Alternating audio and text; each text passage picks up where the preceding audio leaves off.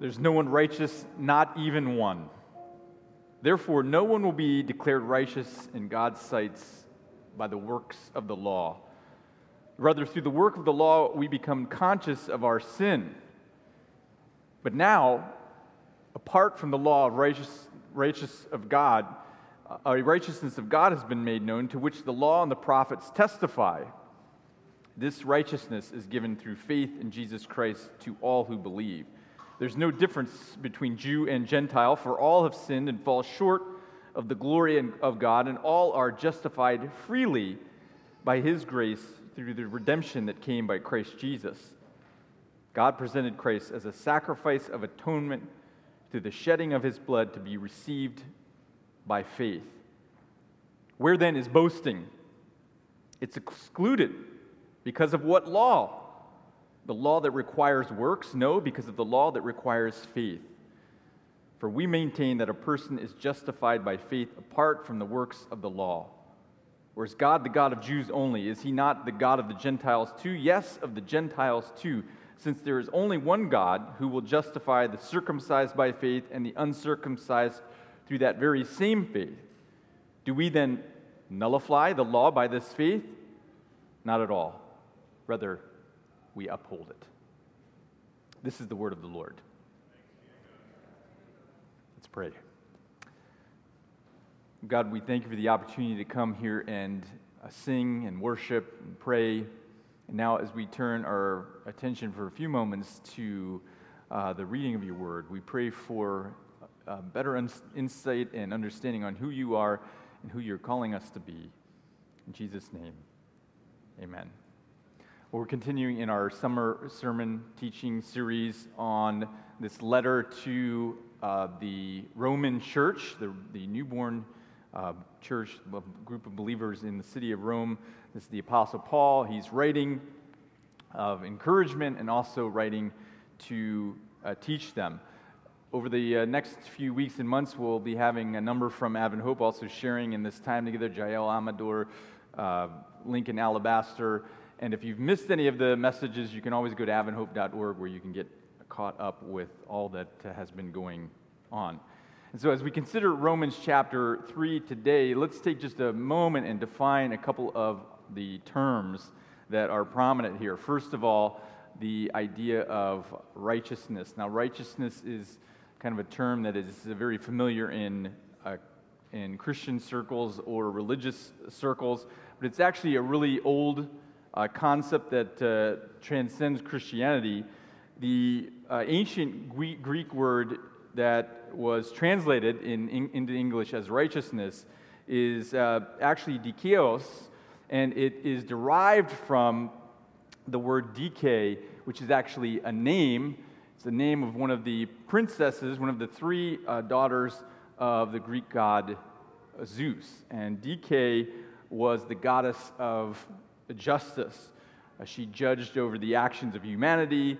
And so, righteousness describes when a person's behavior fits into the framework of their uh, society and when they've fulfilled the uh, rightful obligations, whether it's toward God or to their fellow human beings. And so, this idea of righteousness, again, transcends the Christian use of the concept and goes all the way back to the ancient Greeks and the Greek uh, princess Dike.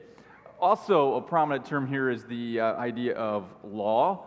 And so, law is the framework under which right and wrong actions are determined. And so, Dike would use law to judge fairly. So, you have the, the law, which is the uh, agreed upon moral standards for the society and, uh, and then you have a judge who determines whether a person or a group of people or society are uh, operating within the parameters of, of this uh, law. And so laws are designed to hold people accountable, and they are related to one's uh, ethic, the moral principles that govern a person's be- behavior. And so law implies order, fairness, uh, justice, and so on. And so when the Bible, though, talks about law, it's usually talking about one of three things either the, the Ten Commandments, uh, the entire book of Deuteronomy or possibly even the entire Torah, the entire teaching of Moses, which is included in the first five books of the Bible. Now, I would assert to you that everyone, or most everyone, on planet Earth has some set of or, or sets of laws that they use to guide their uh, behavior. Uh, it doesn't matter if you consider yourself religious or not, it's likely that you judge yourself or uh, maybe uh, even more so judge other people based on your own uh, set of laws that you have for yourself. Sometimes these laws are written, they're part of a, uh, a, a religious uh, body. Uh, but oftentimes people have laws, especially those who would claim no religion, laws that they've kind of cobbled together themselves. And it's just their moral code for how uh, society is to operate or how they are supposed to operate. And so, again, I assert to you that everybody has a set of moral codes or a moral code that they either judge themselves or judge others on. Now, you know, there are those who consider themselves amoral who just are like, you know, no law, um, you know, but as soon as you cut them off on the highway or steal their MacBook, um, the moral code shows up in their indignation, right? I mean, I don't, I, I don't know anyone, religious or not, who, you know, something happens to them, like their computer gets stolen, and they're like, well, you know, I'm amoral. I guess, I guess that's how it works, how the world works. Um, I was at a, uh, a Yankee game last week, and I was going down on the, on the, the, the B. I usually take the four, five, or, or, the, or the five back here, but I was going a different way, and it was packed. There was a lot of people, so it was like wall to wall. So I, I have, um, and I should correct this, I play roulette with my subway cards unwisely. I have one card that is, is, is bountiful, it has money on it.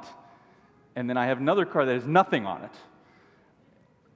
I need to take the time to, when I'm swiping, to put one, Kyle informed me that, one in one pocket, one in the other but of course, I would forget that anyway by the time I got home and we'd be back to where I am. So I have one.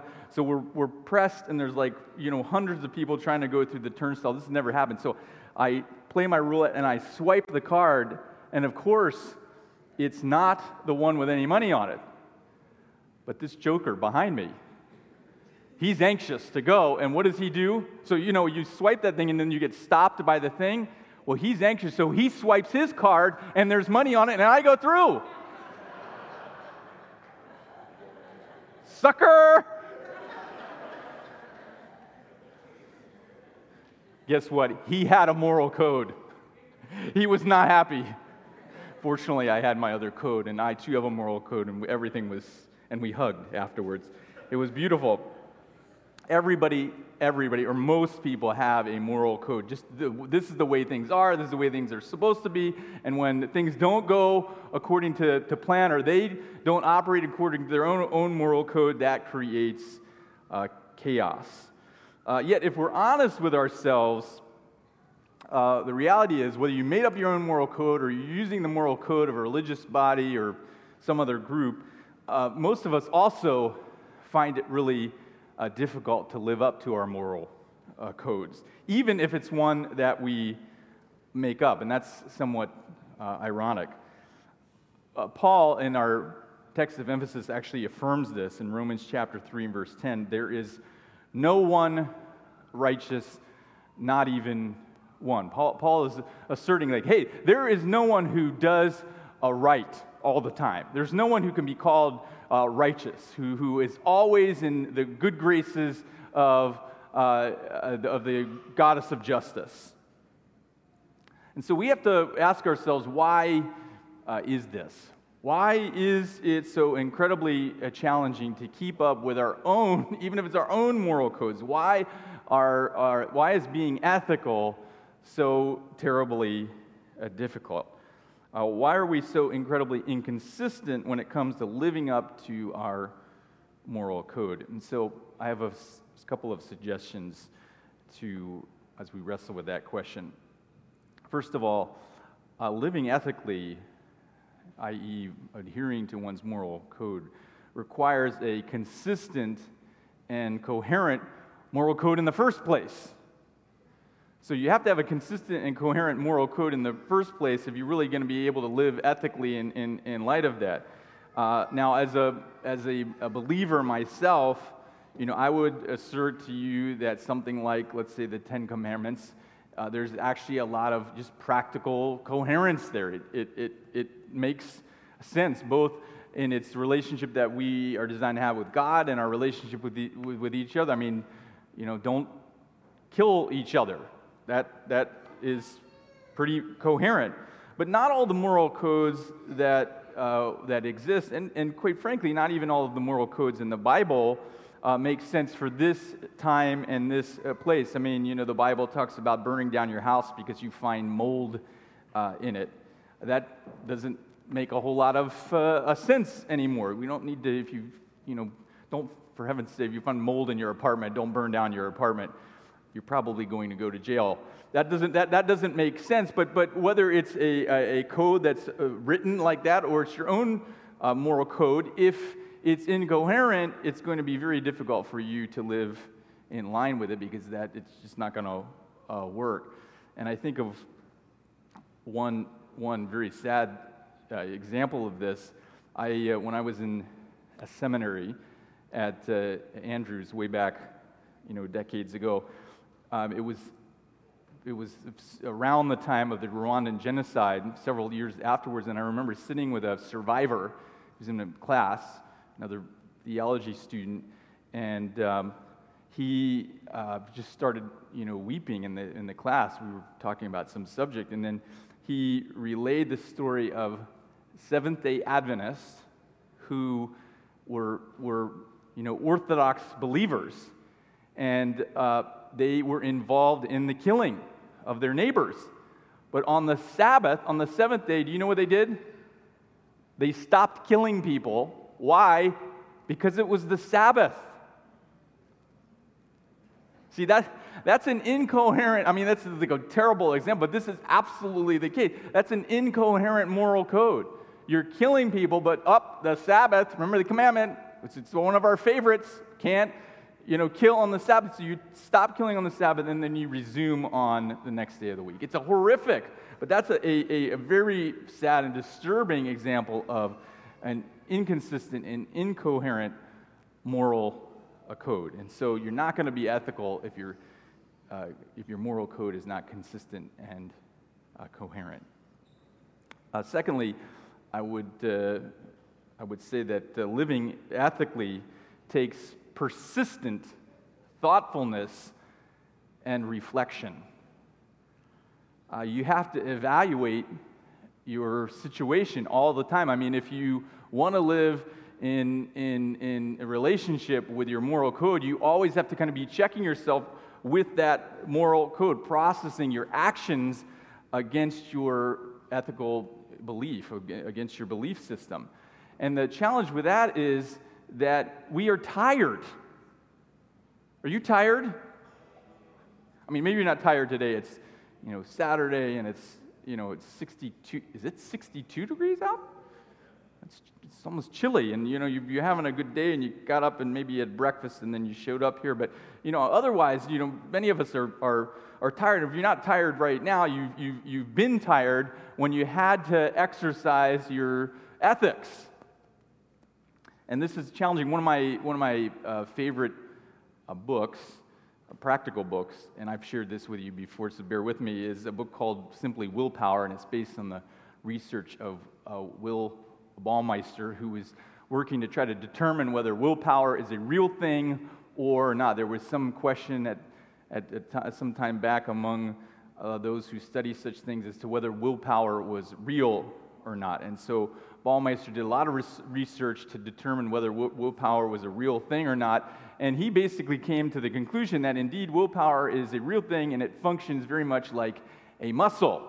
And that is that you know you use a, a muscle and uh, you might start off and you're feeling really great but as you continue to move uh, use the muscle of your working out that that muscle gets tired and when it gets tired it's incapable of doing what it's designed to do at the level that you need it uh, to do and so willpower very much like that that when you you, start the day, especially if you good night, night's rest, and you eat some breakfast, and you, you know, you go to the, the office, and there's that uh, coworker, and that coworker is playing, you know, that 1980s channel that you despise, but your willpower is so strong. And you're like, no problem. Depeche Mode, heard that 30 times.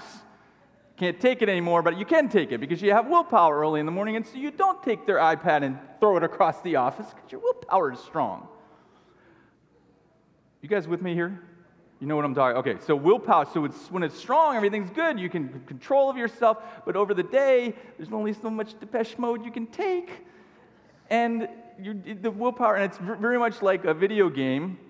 I don't know if any of you are gamers here. I'm not really a great gamer, but in video games, you know, they have the little symbol up on the side that tells you how your health is. And as you get things happening, your health starts to decrease, that this actually happens uh, to you on a daily basis. Your health decreases, and uh, you know until you get to lunch. Lunch, you get the boost because you go out to lunch and eat something delicious, and then because this is all re- related to our physiology, our, your blood sugar, all of this is related to willpower, and you come back and you're ready to go. But by the end of the day, your willpower is very, very uh, low. And so the idea that living ethically requires persistent thoughtfulness and reflection. We always kind of have to be checking in with our moral uh, code. Once you get tired or your willpower is low or you're not feeling up to it, the likelihood is you are going to live inconsistently with your uh, ethics, with your moral code. You're not going to be ethical. And so living ethically takes persistent thoughtfulness and reflection, but we get tired. We get worn out. Our willpower gets low. Our own physiology is working against us. Uh, finally, as we can consider why are we so inconsistent when it comes to our own ethics, living uh, ethically can be incredibly inconvenient. Uh, inconvenient at best, I'll say that. Um, Eve Wiseman writes this in The Guardian. She's an editorialist there. She says, uh, My friend and I purchased the same book on Amazon, and it changed us, but in quite different ways. The book was Eating Animals by Jonathan Safran Foer. And it's an examination of the gruesome way poultry and cattle are slaughtered to produce cheap meat for people like me, she says. A quarter of the way through, I closed it and tucked it on the shelf.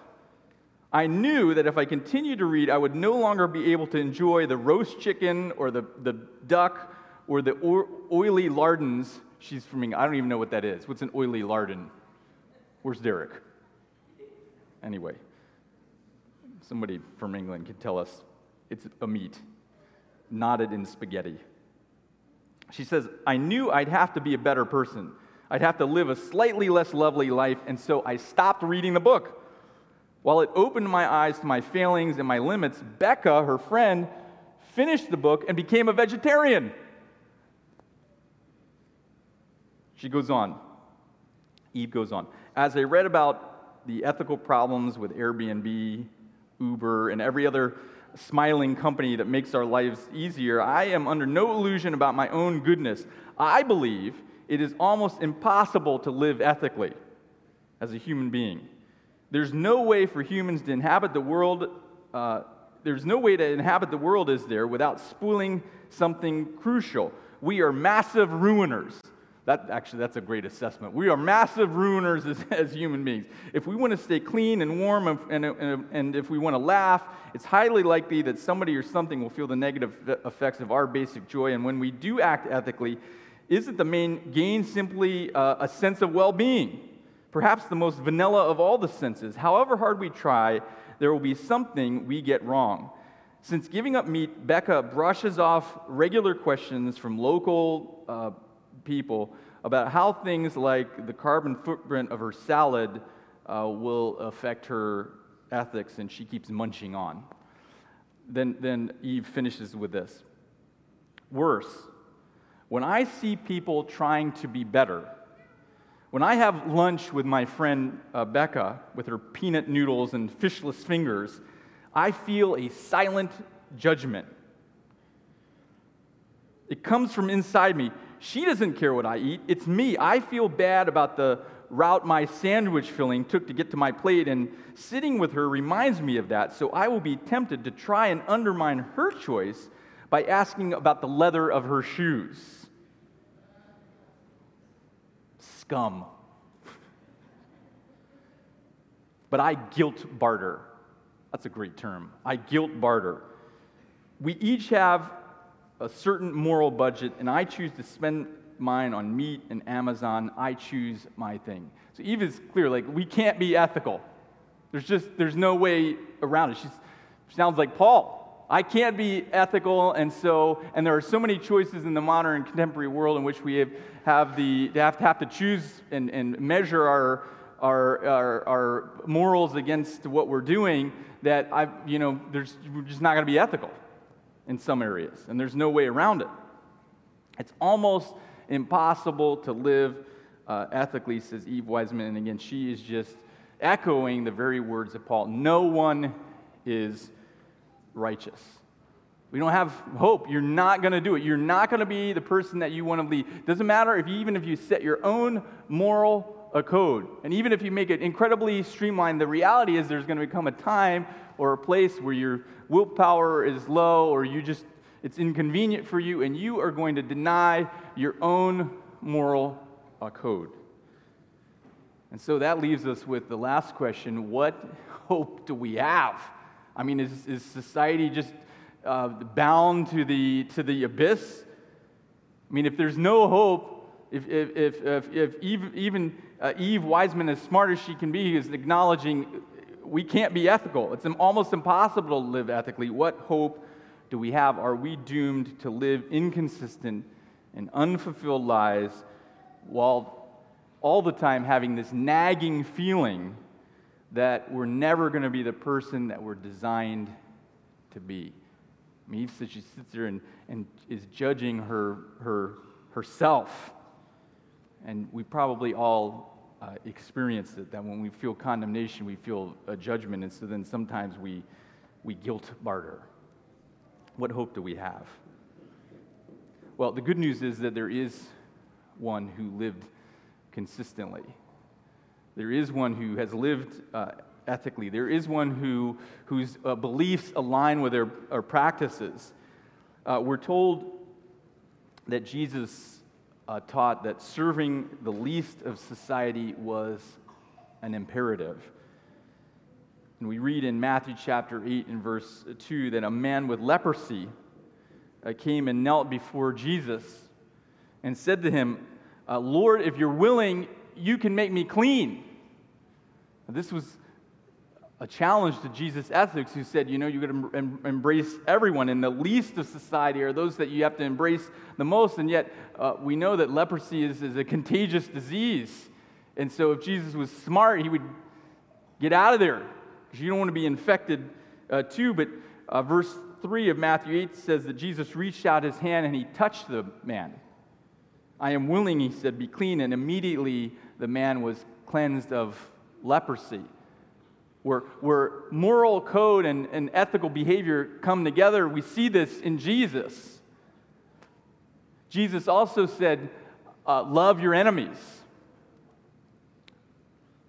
In Matthew chapter 5, you've heard that it was said, Love your neighbor and hate your enemy. But I tell you, love your enemies and pray for those who persecute you. We were also told in Luke chapter 23 and verse 33 when, that when they uh, brought Jesus out to the place called the skull, they crucified him.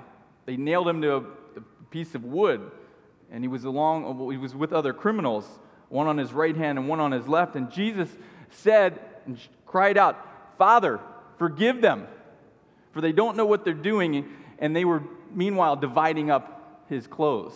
So here are his, his enemies for all intents and purposes. And they were dividing up his clothes. They had just nailed him to the cross. And Jesus is able to say, Forgive them. In Jesus, we have a man who was able to, to, to have a moral code, to embrace a moral code, but also to live ethically, to live up to that uh, moral code. Jesus was able to do what none of us have been able to do. And the good news is, he isn't just a great example for us in this. It's not like, well, Jesus did it. And, and by the way, this is, a, this is a challenge that you'll hear in many Christian contexts. Hey, Jesus did it. You should be able to do it too. Jesus lived ethically. What's your problem? Go and live ethically. Be like Jesus. Listen, you're never going to be like Jesus. Can we just be honest with that? If you hear that in Christian circles, be like Jesus, you're never going to be like uh, Jesus on your own. It's just never going to happen. You're never going to live up to the ethical code, even if you establish your own ethical code all by yourself. And that's why the words of our text of emphasis today are so incredibly important. In Romans chapter 3 and verse uh, 21, Paul is addressing this issue of our own incapability of living up to our own moral code. But now, apart from the law, the right living of God has been made known, to which the, the Bible testified. This right living is given through faith in Jesus Christ to everyone who believes. There's no difference between Jew and Gentile. All have sinned and fall short of the glory of God, and all are justified, which literally means called righteous. Justified and righteousness, actually, it's the same root word. All who are called righteous freely by his grace through the redemption that came through Jesus Christ. The implication here of what Paul is saying is, is, is very clear. First of all, Jesus indeed did what we can't do. He lived up to the ethical code that we've never been able to live up to. But he's not just an example for us. If he's just an example for us, we are more than lost. In him, we have hope for a future because by what he's done, we have hope that he can do in us what we can't do. John Stott, one of our favorite theologians here, has said that Christianity isn't a religion. Christianity isn't religion, it's good news. It's, it's, it's, it's not a religion. If you think of Christianity as a religion, as a set of, of codes or things that we should act and do, then you're, you're off. Christianity is not uh, just another set of moral codes. Christianity is good news, and that is, despite what your moral code is, whatever your moral code is, in Jesus we have hope for actually fulfilling that moral code, that something that you will never do on your own.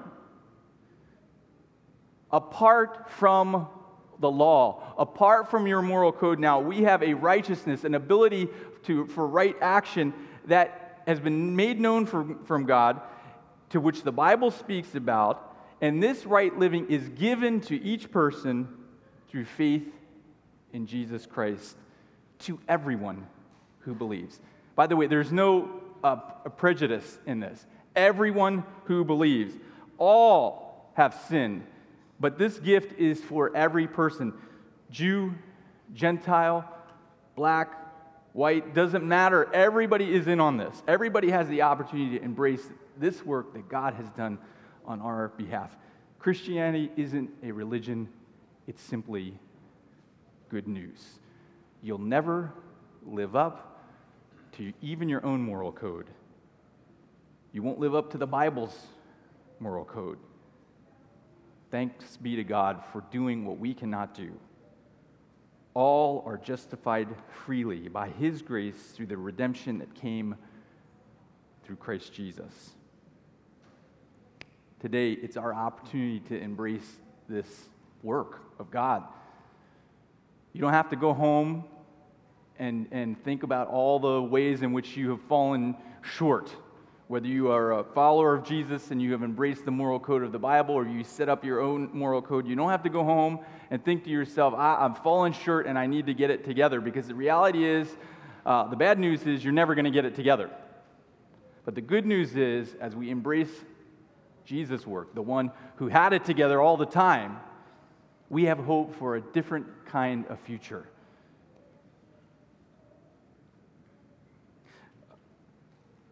Paul leaves us with an important question in this context.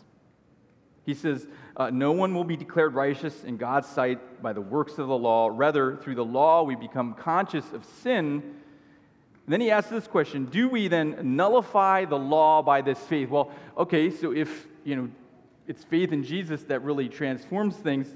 Do we nullify the, law? And he says, no, not at all. Rather, we uphold the law. The implication is, is clear. Look, you don't get rid of the moral code. The moral code is still a, a, a positive thing just because you can't do it. You know, you don't cancel your gym membership because you can't do a push up. In Jesus, we are empowered to do what we cannot do. And this leads back to not, not getting rid of the law, but upholding the law. The law is a good thing. It, it's God's plan that you will live according to the moral code. You'll just never do it on your own. But the good news is, He's done it. And as you have embraced what He's done, He's able to work in you to do what you cannot do. This is Christianity. And this is why Christianity isn't a religion, it's good news. Law isn't the problem, it's our ability to keep the law that's the problem. And we're never going to do it on our own, but Jesus is not asking us to do it on our own. He's inviting us to embrace His work and let Him do in us what we can't do for our own. Let Him empower us. As we continue on this uh, journey, this letter that Paul wrote to those Romans, may this also be a letter of encouragement to us there is a God in this universe who cares about us, who hasn't left us on our own. We don't have to be overwhelmed and depressed by the fact that we are never living up to the kind of person that we want to be. We can take heart that God has offered through the work of Jesus hope for the future. And now, in faith, we can embrace it. Amen.